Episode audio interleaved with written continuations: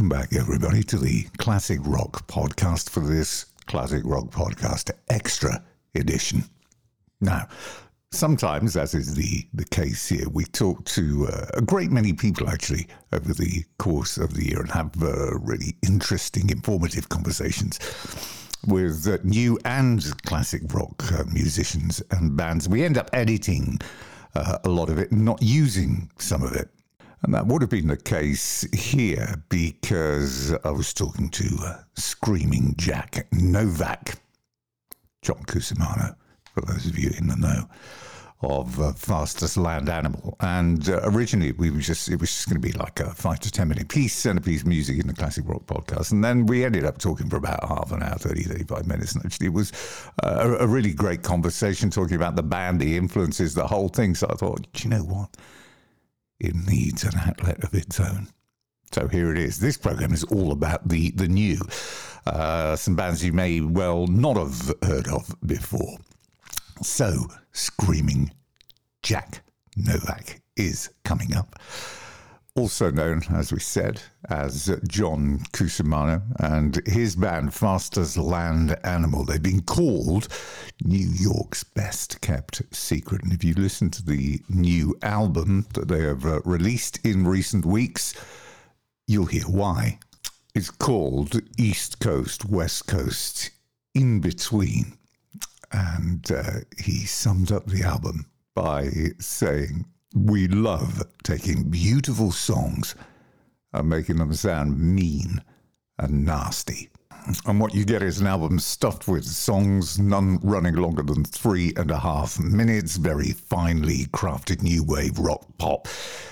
In fact, actually, rather than label them with a, with a genre, it's one of those albums that you just put on if you're putting it on for the first time and you're listening to them for the first time. But before you know it, the album's over and you've been smiling for about half an hour and trying to sing along with songs that you don't actually know. Uh, so we're going to be featuring that and uh, John in a couple of minutes' time. And you'll experience firsthand just how uh, insanely catchy some of these uh, songs are. Suits the seasons as well, as we're coming into summer. Just a quick reminder, if you've missed any of the recent shows, then tune in. Uh, just a week or so ago, we had Gary Peterson, founder member of the Guess Who, and Derek Sharp on. And also on that show, Robert John and The Wreck, who've recently released two albums and have just released uh, a great new song as well. Uh, Richie Faulkner, Judas Priest and Elegant Weapons is also on one of the recent shows, along with the ever-young Dave Brock of Hawkwind. Uh, their album, The Future Never Waits, has been receiving rave reviews all over. Great album.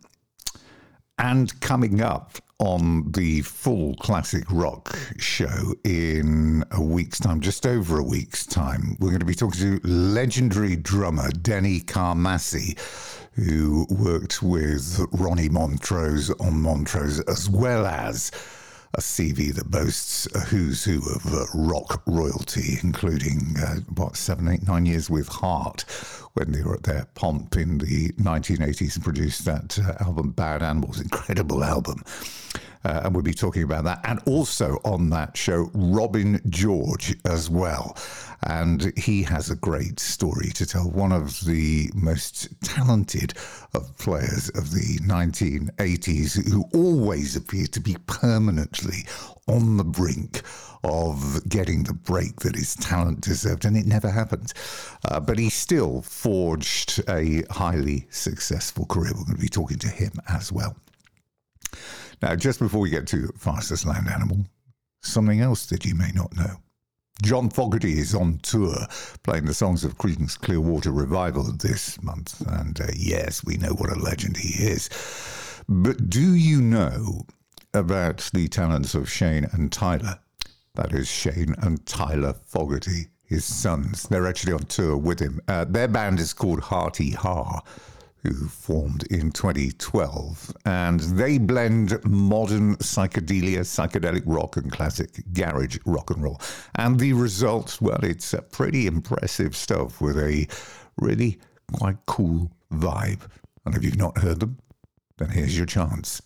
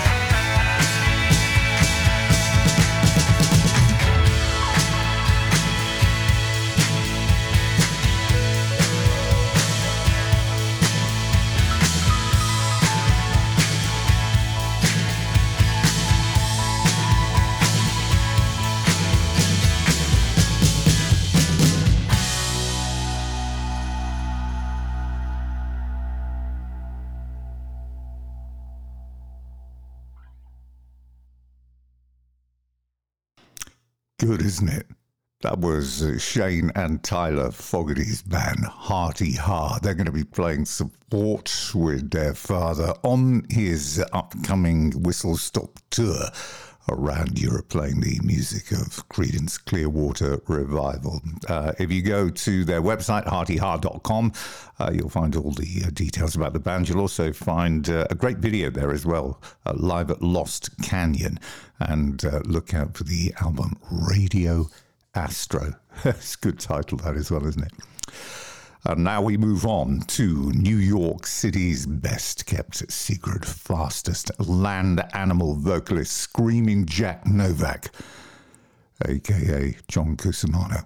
He's got a story to tell, so I caught up with him in New York City last week to talk about the band, the new album, East Coast, West Coast, In Between, how it all started, you know, the, the uh, theme and how it works.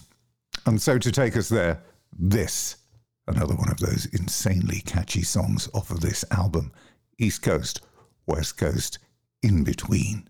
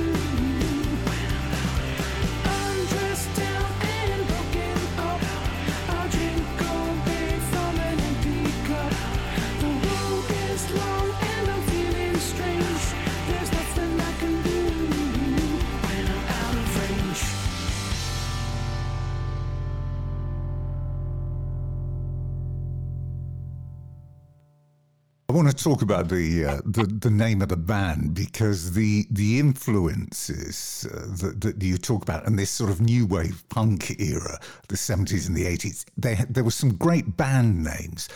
Certainly in the yeah. U K, we had you know things like Flock of Seagulls, the Teardrop Explodes, uh, China Crisis, Blancmange. And where did you get Fastest Land Animal from? Well, I had that. I thought that was a great name for a band, and I've been carrying it around for years. And uh, I was, you know, in in another band um, called The Cringe for a bit, and um, I never liked that name, but we were kind of stuck with it.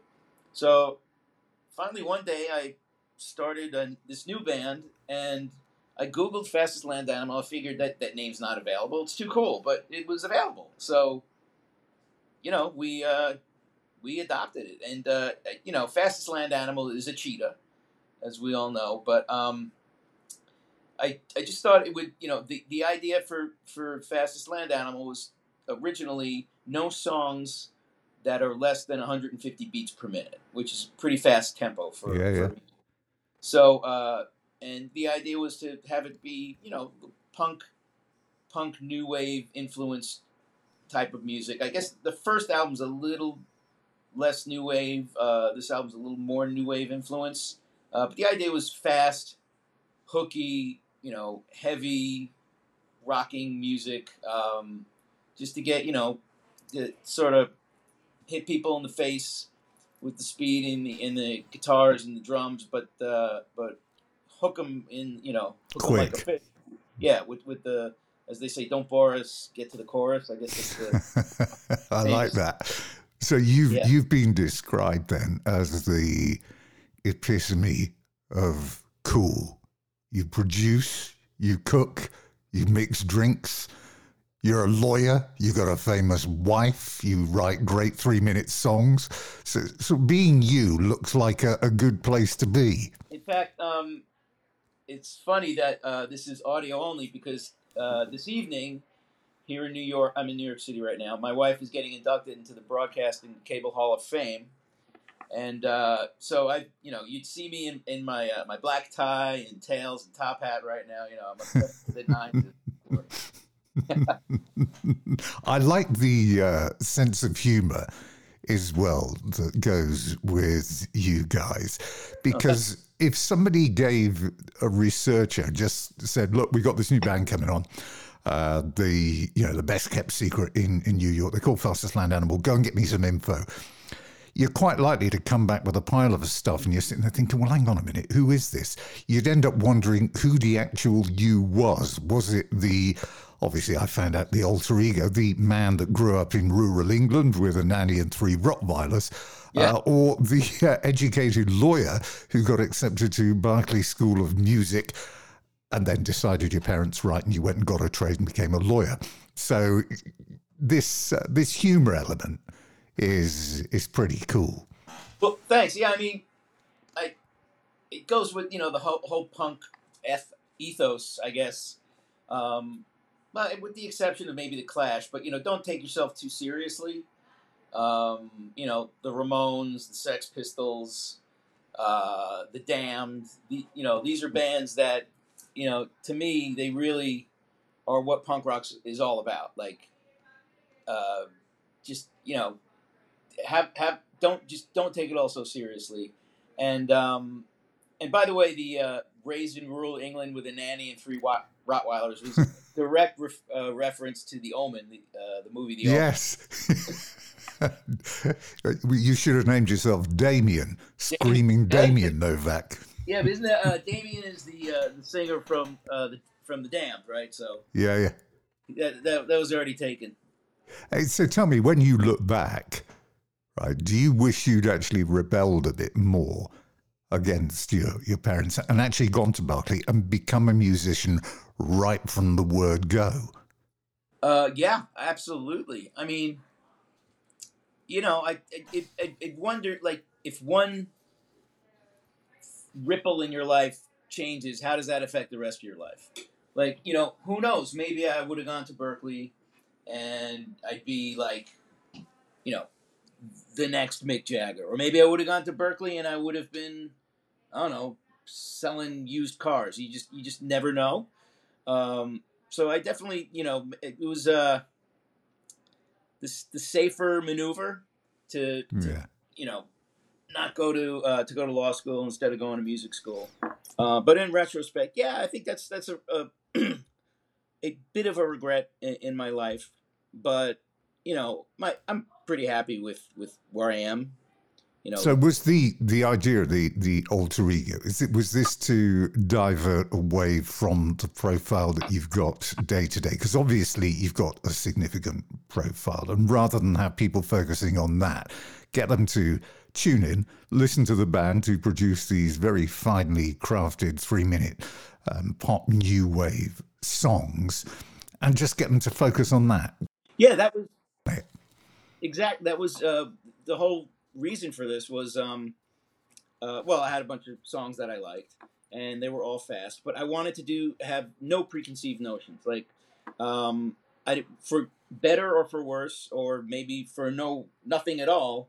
I just didn't want people listening to this, to this thinking, oh, that's, I know that guy. That's Rachel Ray's husband. I've seen him on T V, or uh, I, I know his, his other band, uh, The Cringe. So that's why we changed our names, and we're in, we were incognito for that, you know, that first album. Um, and uh, we it was really fun to to sort of track the initial reactions to uh, our music when we first released it. We, you know, we were... People were wondering, who are these guys? It, like we, we had uh, very flattering comparisons to, you know, are these the guys from Eagles of Death Metal and Queens of the Stone Age? You know, so um, so mission accomplished, in, you know, in that regard. Tim? I was going to say there's a there's another band that's uh, got a, a foothold, quite a foothold over in the U S, but struggles over here, uh, despite the fact that they're they're an English band. And they produce really, really catchy songs. Uh, they're called The Struts. Oh yeah, sure. They um, it's funny. My uh, I played uh, in a cover band last night. It was my wife's um, rap party for her T V show, and we played "Could Have Been Me." It was one of the songs. Ah, great song. It is. Uh, it's such a like a like an arena like crowd. So they're not big in, in England? No, you could literally, uh, you would struggle to get people in the street knew who they were, wow. un- unless they knew them, if you see what I mean. You know, if you, if you listen to music within that sort of sector, then you will know who they are. But yeah, it, it's it's very, very strange because they managed to pull in guests from all corners. I mean, I think Joe Elliott's done stuff with them. I think Robbie yeah. Williams, who's a...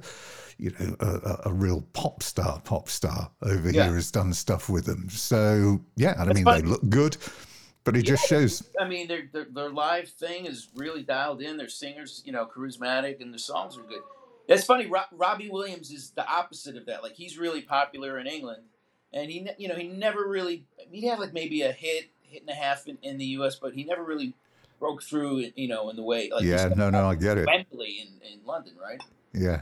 Now, you, you talk about those uh, punk and new wave influences that you had when you were a teenager, or late seventies, early eighties. Were you drawn more to the likes of the Ramones, the New York Dolls, Iggy Pop, or to the, the British movement, you know, Susie and the Banshees, Elvis Costello, oh. and the attractions, Joe Jackson, that sort of stuff? I mean, that you're, that's like... Uh... What do you like better, steak or lobster? Like, I, I don't know. I have, you just, like, ten of my favorite bands in a row. Uh, you know, when I when I was in, uh, you know, when when that music was coming out, I was I was I guess the first thing I heard was probably the Ramones, just because they were around first. Um, and you know, being a, I grew up in, in New York, uh, in the as we call it the, the New York uh, metro area. Um, so the Ramones were, were on our, you know, was on, was on the radar for me, like, since, you know, early on. But, oh, man, like, you know, Joe Jackson, I've seen him in concert maybe three times. Got, you know, got all the, I have a pretty nice vinyl collection. I've got. Um, What's your favorite Joe Jackson track? Track? Uh, yeah. Maybe either Got the Time. Or It's Different for Girls. Yeah, it was such a good song. It was such a good song, that. Yeah. Yeah, that was, you... I guess that was the, I mean, he, he's a, he's another one. Like, you could definitely, Fastest Land Animals is influenced by those first two Joe Jackson records, big time. I mean, you know, he had he he would have a ballad here and there, but most of those songs were were, like, you call them new wave, but they were punk songs, just like really well crafted punk songs. You know, he went out and did a load of, uh, of jazz, didn't he? And jive. I remember stepping out Uh, yeah, was the album, wasn't it? He did that track called Jumpin' Jive. Well, he Makes did you nine an, foot an tall album. When you're four foot five. Yeah, he did an album called Jumpin' Jive, which was all big band, like Cab Calloway type. Yeah, bands. They're all, you know, and people that I was like, what is he doing? But uh, you know, it's a, it's a fun album for sure. No, you might have all the, the, the punk rock ideology, but let's not get away from the fact here that you are a very highly accomplished musician. Yeah, you were learning piano ages to six, you had jazz lessons. Uh, is it true that your your father taught you the guitar basics and told you that, listen, there's three chords, listen to Bob Dylan, learn those, and you can play a million songs?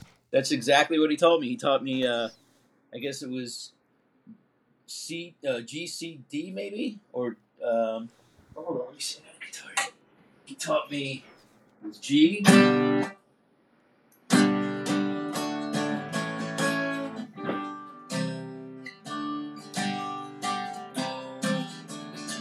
guess it was G, uh, C and D. He may have taught me A and E too, so A E D, um, E A D rather. And he said, yeah, he was a big Bob Dylan fan. He's like, look, Bob Dylan's based the whole career over those three chords. All you got to do is is do that. Um, of course, you know, Bob Dylan's lyrics are otherworldly, so he didn't tell me that part. But and you're proficient in fifty-seven instruments. Is that true? I don't know if it's fifty-seven, but uh, somebody counted. I uh, it's probably my wife. I can play. Um, I'm a good rhythm guitarist. I, you know, I'm. I don't. I'm not a lead guitarist. I'm more of a rhythm guitarist, and I write a lot on guitar. Uh, I am a pretty accomplished pianist. I mean, I, I play classical music every day: Tchaikovsky, uh, Mozart, Beethoven, uh, Chopin, and I can play jazz. Like that's that's my technique-wise. I'm, I'm definitely the most accomplished on piano. I could solo. I could, you know, th- that's where I kind of show off. Um, and I play drums and I play banjo. I've, uh, I love playing banjo. That's a lot of fun. You know, finger five string, uh, like Earl Scruggs style banjo. Um, and you, you talk as well about how driven you are as a, as a person, as not only as a musician, but as a person. And to underline it, you talk about the, the hard graft, the hard yards that you put in. So you still, you practice piano playing literally, it says every day, uh, and you aim to write at least a song every week. Yeah, I'm part, uh, um, a good friend of mine is uh, a singer-songwriter based out of Austin, Texas. His name's Bob Schneider. And he has this uh, thing called the Song Game, which I've been a member of for it's got to be eighteen years now.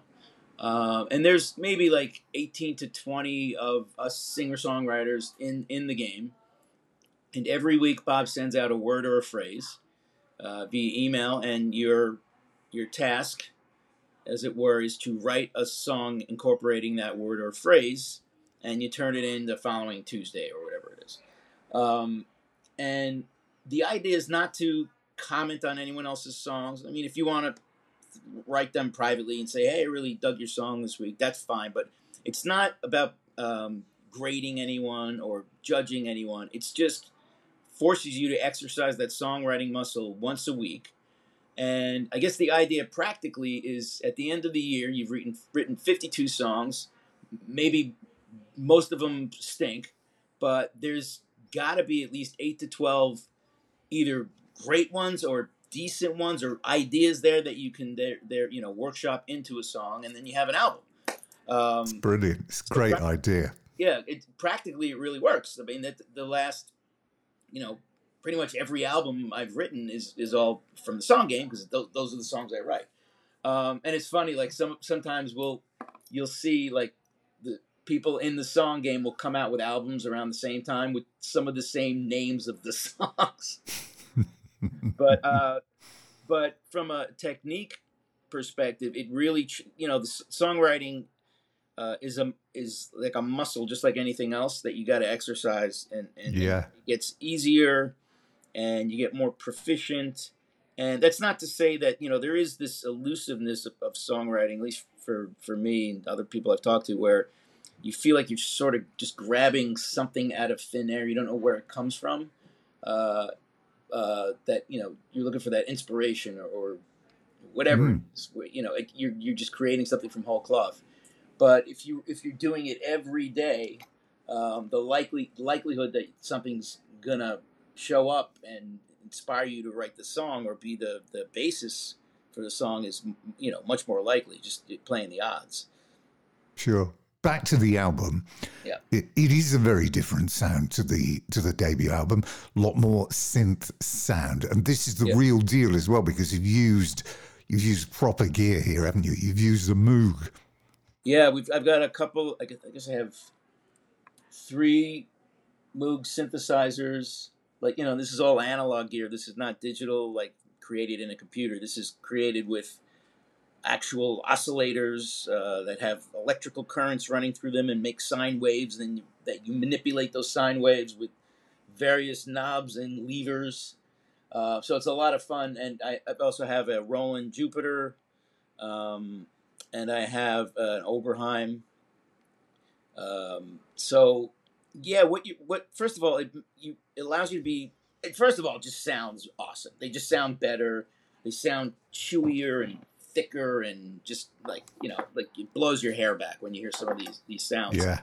And it also may, allows you to be more creative because you're, you're creating a sound that if you want to, that no one's ever heard before, that you, you know, you, you're creating it on the spot, um, to the point where I kind of have to record it, um, right there and then, otherwise I'll forget how I created this sound.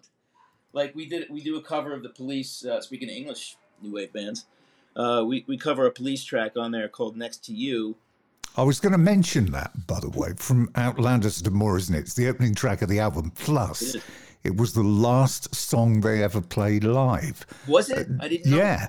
Wow. Did you did you ever look at the whole album as an album for to pick a potential cover out of? You looked through the whole lot and thought, yeah, that's the one we'll go for.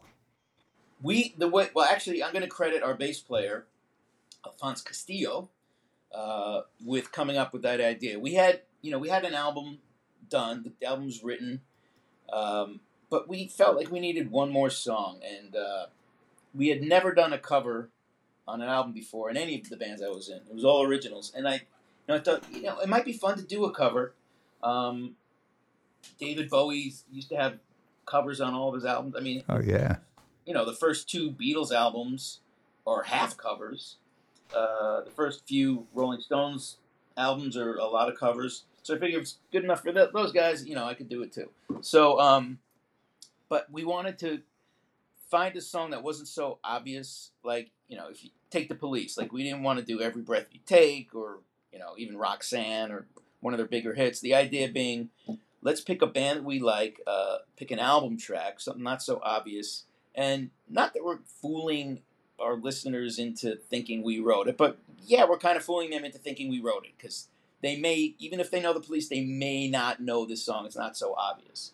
Um, but, you know, we, we were thinking maybe a Husker Du song or we could do a Stooges song, and we just couldn't come up with one. And then uh, our bass player said, I got one, Next to You. And immediately we're like, yep, that's it. Love the song.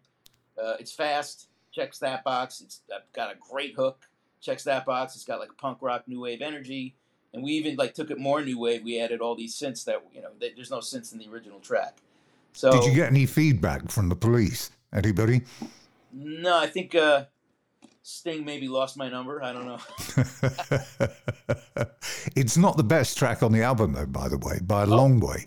You know, Run and Hide, Getaway Car, Out of Touch. Uh, Cowboys in Nashua, all of those uh, are, are great, great um, tracks. And to do, I mean, there's literally, there's barely anything that's coming in under, well, I think three, what is it, three fifty odd is, or three forty is the longest track on there. There's never a moment on the album where you just think, oh, right, that's enough of that. Let's move on. Yeah, yeah let's we, move we on. Were, we, you know, maybe my next project will be a prog rock uh, inspired band, and we'll do like, yes, we'll do like a double album with four songs on it.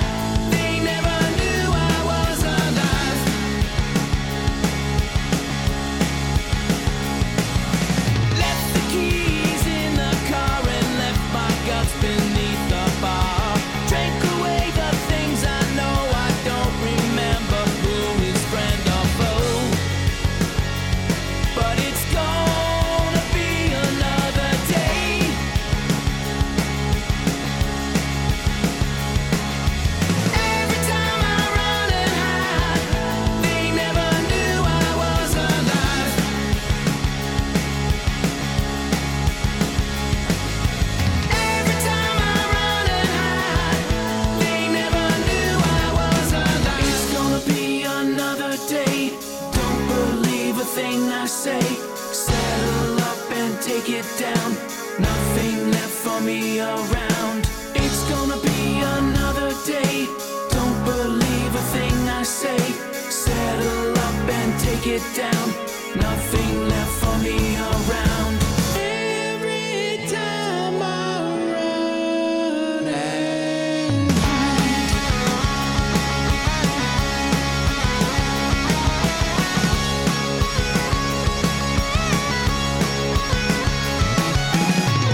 time I'm running high, they never knew I was on. Every time I'm running high, they never knew I was on. Every time I'm running high, they never knew I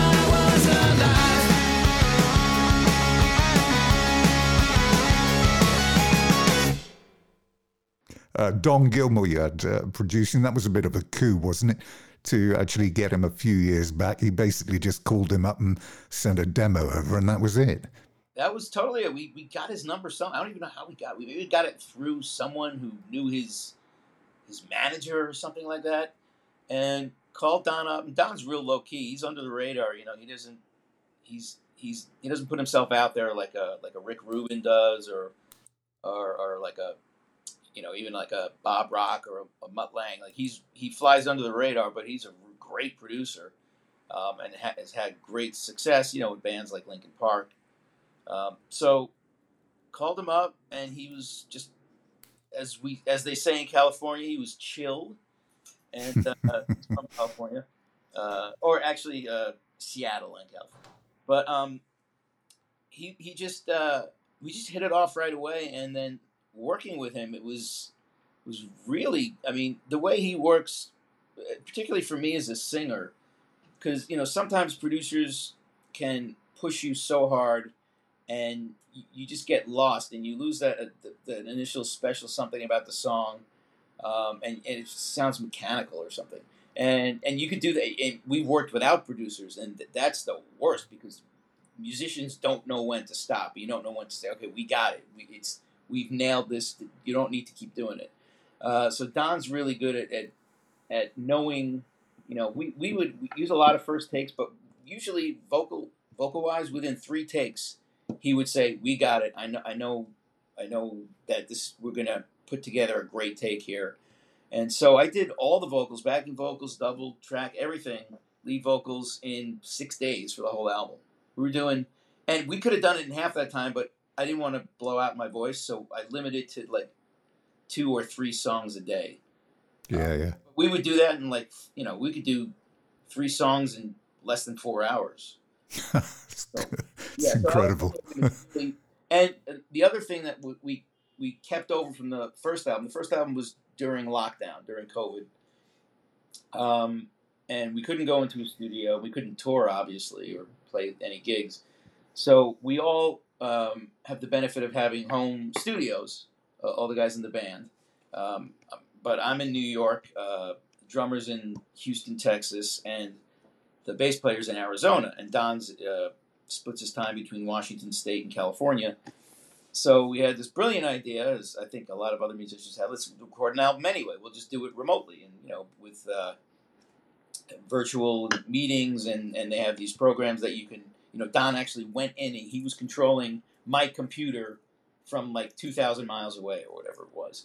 It's incredible, um, isn't it? Yeah. And it was, uh, you know, nothing beats like getting together in a room and workshopping the songs together. But it actually saved, you know, um, a lot of time, because I, you know, I didn't, ha- you know, instead of like blocking out a few weeks or a month or two to, to record an album in a studio, um, we would do it from home. So we would discuss, okay, we want this drum part to sound like that.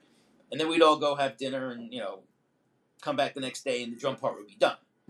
And then we could, like, you know, move on from there. So it, it really is a good time saver. Didn't have to leave the house.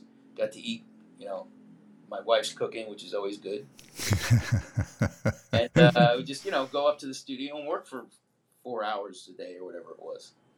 I got to mention the videos, yeah. Some of which have got that very, very classic early era M T V feel. The sock puppets were brilliant. yep. on Too Close to the Fire, and the T Vs, I think, were the best one in uh, Answer Answer in My Head. And you can see it by the number of people that have viewed them. You have millions of people have, have viewed these. Uh, was that deliberate to actually produce something that uh, looked at home at that in that time, as opposed to something for twenty twenty-three? Yeah, I mean, that is uh, was a big part of it. We those videos were created both out of uh, you know because we wanted to do them that way, but also out of necessity. You know, especially if you think of the sock puppet video, we a we didn't want to reveal our identities. And B, we were in lockdown, so we couldn't get in a room together and shoot a video. Um, so our drummer uh, did the sock puppet video. It's I think it, it's his and maybe his wife's hands doing the sock puppet. And the uh, yeah, the T Vs on our heads again was a was a way of not disclosing our identities, and you know that was also during lockdown. So. Uh, Uh, see, a breaking news secret here. That wasn't us in the video. Those were three other dudes. Brilliant. Who were like living in a bubble or something, so they, they weren't afraid to, uh, you know, get together and uh, in in a room and, and perform that video during COVID. So tell me the the audience. Who are you appealing to the most? I mean, you've been out on the road. You've been out with the Tesla. You've been out with the New York Dolls. You've, you've yeah. Motley Crue. You've been out with Steel Panther. Where have you got the best reaction? I think you know the the, the hard rock crowds uh, seem to really dig us. Um, you know, whether it's like uh, Alice Cooper or you know something a little more punk, uh, like the New York Dolls. Um, The, you know, we're not, you know, it's not like we're uh, an uh, E D M band. We're not playing a residency at the at some disco in uh, Vegas. um, but, uh, and I, you know, the crowds, especially when you get to like uh, the middle of the country, like the Rust Belt and, and, and the South, and we're, we're playing, uh, this weekend we're playing uh, two shows in Florida. Um, you know, those are just, those are great crowds because they... You know, to, to go out to uh, a show, a, a rock show, um, is you know a big deal. There's, you know, I don't I don't want to sound like, um, like a snob or anything, but if you if you live in you know let's say New York or London or L A, you have a lot of options for entertainment. Absolutely, yeah, yeah. Um, so it's you know the, the if we're playing like uh, we played. Uh, you know, Cincinnati's a, a pretty great town, and they have they have a lot of culture and things there too. But it's there's an excitement level um, when a when a band rolls into town and does a big rock show, um, and you just feel that you know from from the the crowd, and that makes you know us as a band. When when I go on there and we, when we play our show, I the idea is to have every show. Make it feel like it's your last show. Like yeah, yeah. Everything you got. Because, you know, these people paid good money. They're going out. Um, they have to maybe get a sitter or, or uh, you know, uh, pay for parking or, or whatever it is. And uh, it's not fair if you don't, you know, give them what they paid for and more. So, uh, sure. So especially when you get that feedback and that buzz and that energy from the crowd, Uh, wow, this, I mean, that's that's one of the greatest feelings in the world, let me tell you. And lastly then, are you are you bringing the band out of New York and out of the U S? You taking it on to around Europe? You got any plans to appear?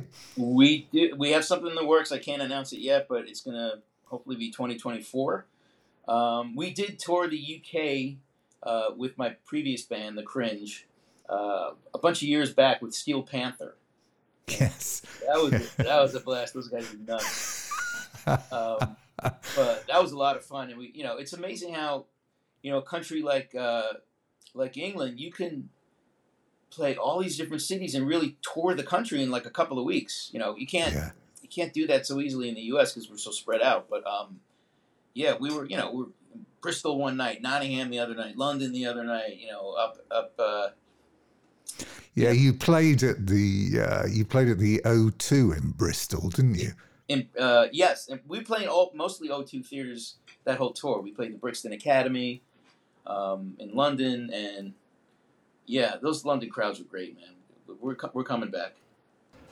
Oh, that was Screaming Jack Novak, a k a. John Cusimano of Fastest Land Animal, talking recently from his home in New York City. The album East Coast, West Coast, In Between is out now. You can see them on tour live next, this May twenty-sixth, at the Admiral Theatre in Omaha with Tesla. Should be a good show. Tesla, great live band.